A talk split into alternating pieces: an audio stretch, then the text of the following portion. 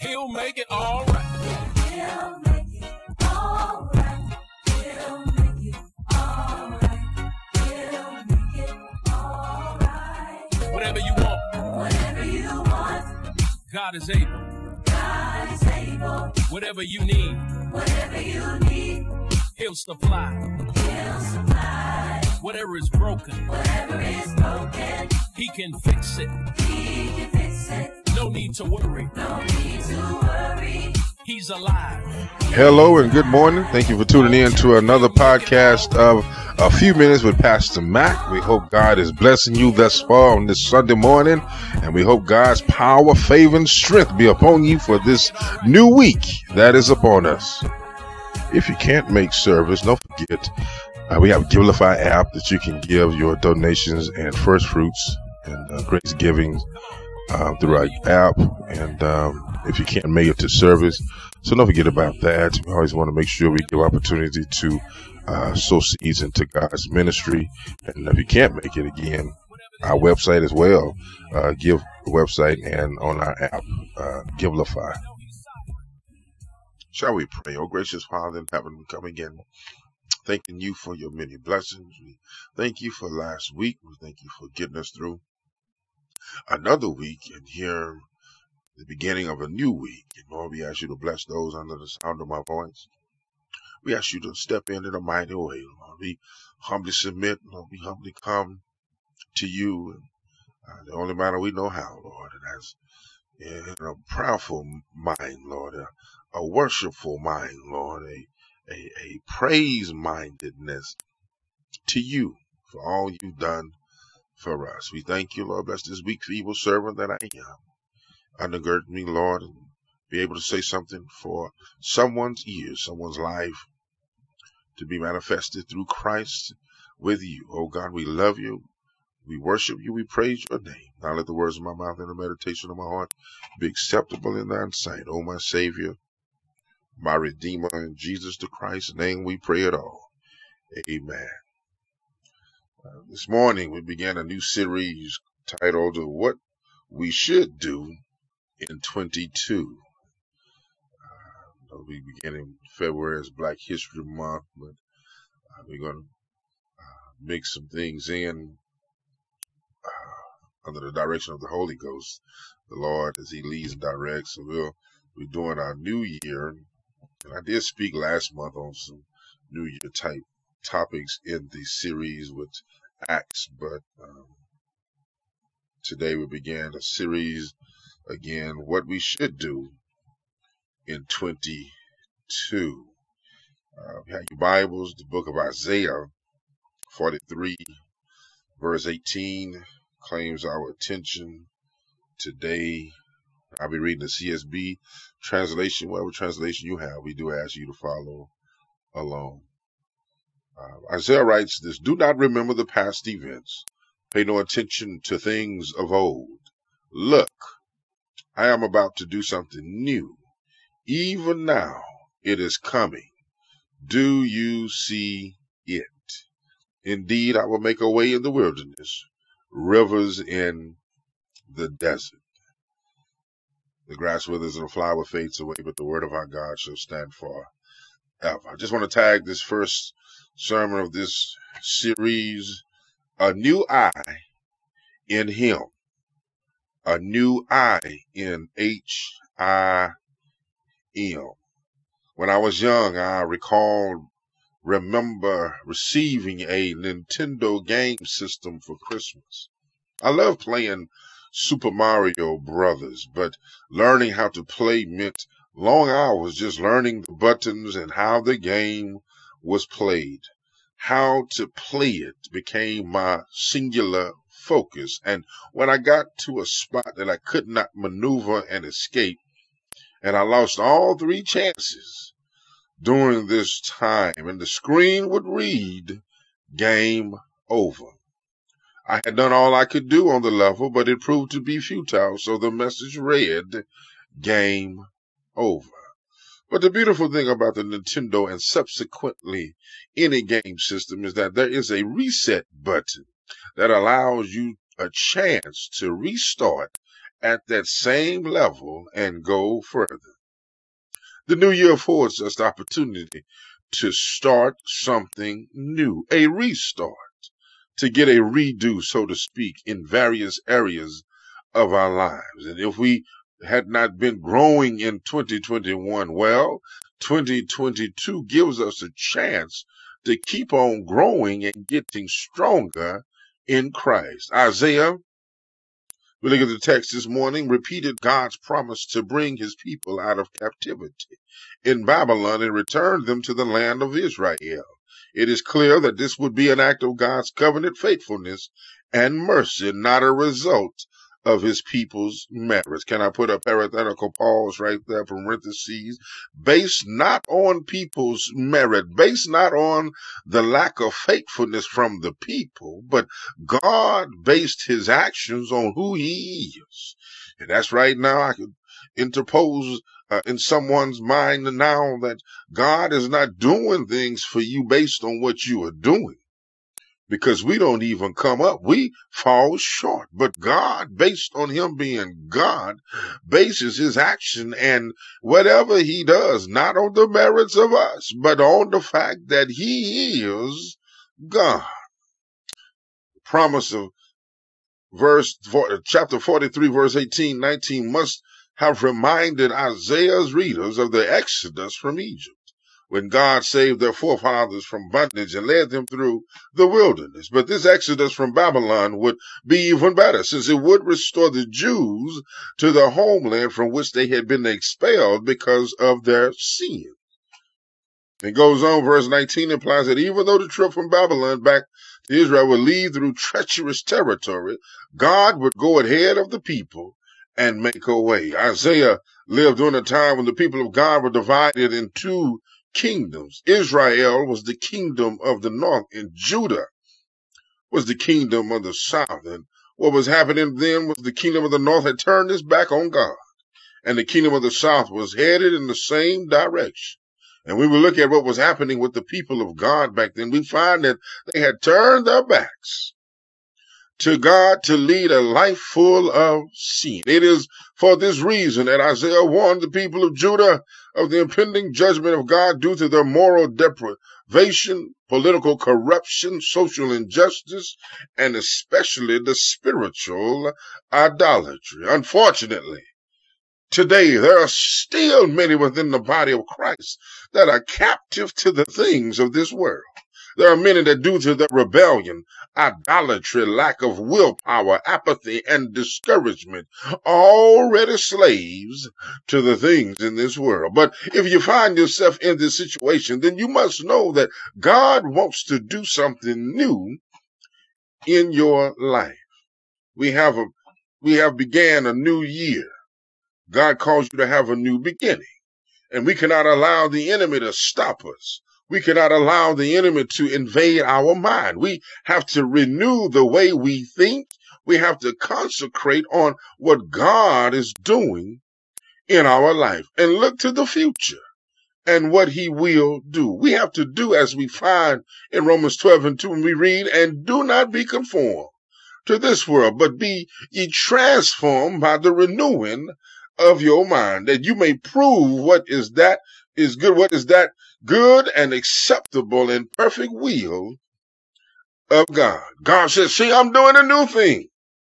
God wants to do something new in your life today. God wants to renew you, wants to strengthen you. Matter of fact, if somebody's around you now, tell that person that God is going to do something new in my life today. God is searching for people that are willing to trust him. He is looking for some people that are willing to depend on him. And, and as believers, we must begin to more, we must depend more on God and less in our own abilities. Once this happens, then we will begin to experience God's power in our life. Sometimes in order to go where we've never been, we have to do something we've never done. And if we want to grow in an ever-increasing closer walk with him, we're going to have to allow God to lead us in places we've never been before. Well, real quickly, I just want to drop two nuggets and I'll be out. You have heard, look, remember to forget eighteen said, do not remember the past events. Don't expect past victories to sustain you. Don't allow past failures to paralyze you. Look to God for guidance. Learn from the past. Leave it behind and act in faith for the future. God, thank God that I told you earlier, God does not do based on our merits. So whatever you done in the past, he's not going to hold that against you.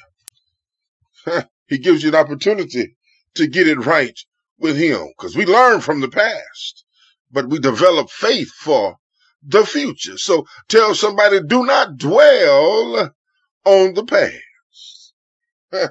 I like that. Preach, Pastor Mac. I'm doing the best I can. Don't dwell on the past. It's good to look back on what God has brought you from. It's good to look back where God has, has made ways out of no ways and opened doors. It's good to look back because you need to praise him for that, but don't dwell on the past. Don't dwell on your failures.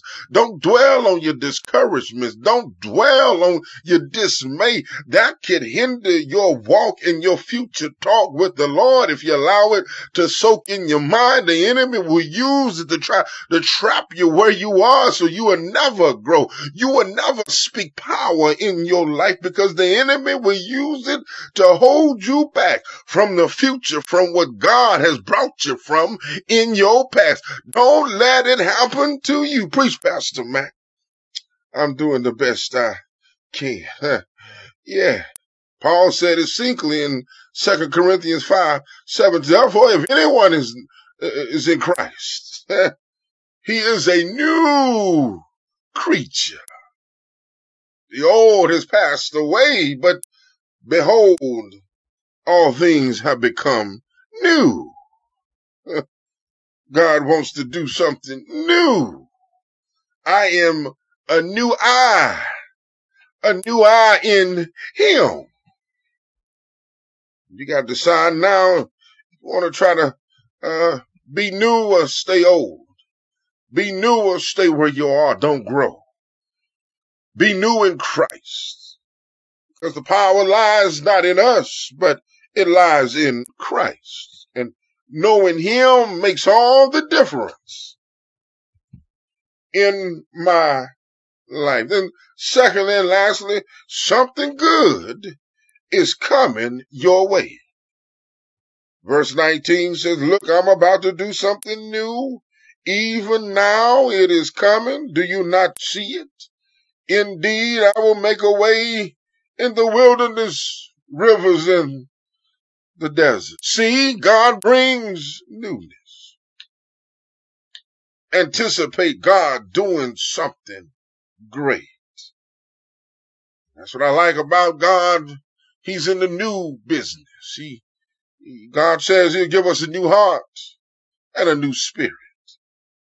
Make us a new creature with a new name.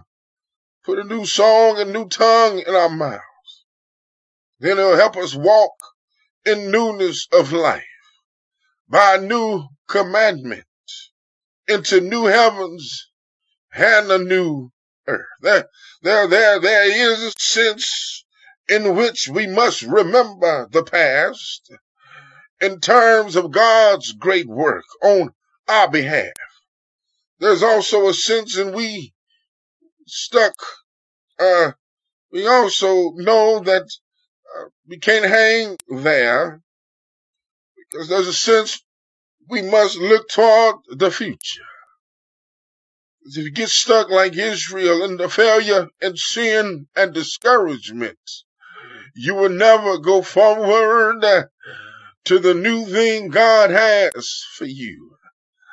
Our past failures, brokenness, our past pains no longer define us, condemn us, or rule over us. And I don't know about you, but whatever he has for me, it is for me.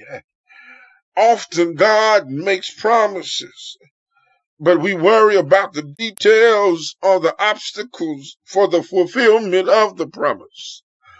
But what God is telling us now is that God says, don't worry about it. I will make a road in the wilderness. I have resources and plans that you don't know about. He says, leave these problems to me. And whatever you're looking at, God will make a way somehow. Just look to Jesus, the author and finisher of our faith. And when he gives you grace in the midst of your suffering, don't forget to praise him. Sometimes your trials may not be over, but he will give you grace. I'm reminded of a rainstorm. When you run out in the water, you're liable to get wet, but you got an umbrella with you. You open the umbrella and the rain doesn't hit you. It kind of goes off to the side, thereby giving you coverage in the midst of the storm. And that's what grace is. It may not be over, the storm and rain. It may not be ended, but grace covers you while you go through the storm. And that's the new you you need to be. Quit worrying about all the stuff that's come your way. Quit worrying about all the ands, ifs, and buts. But just believe in the Lord. The Bible says, be steadfast, unmovable, always abounding in the word of the Lord. If God be for us, yes, who can be against us? And I say, through it all, I've learned, I've learned to trust in Jesus. I've learned to trust in God. So through the tribulation, through the distress, through the persecutions, whatever you're going through, there's a new you who's able to get through it all with the help of Jesus. Matter of fact, what a friend we have in Jesus. All our sins and griefs to bear. What a privilege to carry everything to God in prayer. The urgency of the gospel compels us to tell the dying world that the Savior has come. The gospel compels us to tell somebody about one Friday night. They crucified my Savior, but on the third day, on the third day, he rose from the grave with all power in his hand. Won't he do it? Won't he do it? Say yes. Say yes, say yes. You ought to give him more of that. No matter what's going on in your life, won't he work it out? Somebody ought to be a witness to how good he is. Won't he do it? Say yes. Invitation is extended now. If you don't know Jesus and the pardon of your sins, if you would like to get to know him better uh, and get saved, allow him to come into your life, simply say this prayer. Jesus, I need you in my life. I believe you died and rose again on the third day. I trust you to control my life and to enhance my future. If you said that prayer, uh, it's as simple as A B C, accept, believe, and commit. If you did that, we would love to hear from you. You may contact us through our email, getpraiseon at house of praise P P dot org, or you may go simply to our website, w w w dot house of praise P P dot org. Contact us and someone from our discipleship team uh, will get back with you with other information you need in order to begin this new life in Christ. We love you to life. We look forward to hearing from you. Thank you again for listening to our podcast. We hope something was said to be a blessing for you and be a blessing for you this week. Uh, we know that we are still in the hands of God, and we will trust Him to keep and deliver us. Bless you. God bless you. County Line, we love you to life, and you can't do anything about it. Look forward to next week. The Lord says the same. We hope that you are praying and reading your word and staying true and standing on the promises of the Lord. God bless you, and we'll see you next week. Pastor Mac out. I need to hear you say, uh, I made it.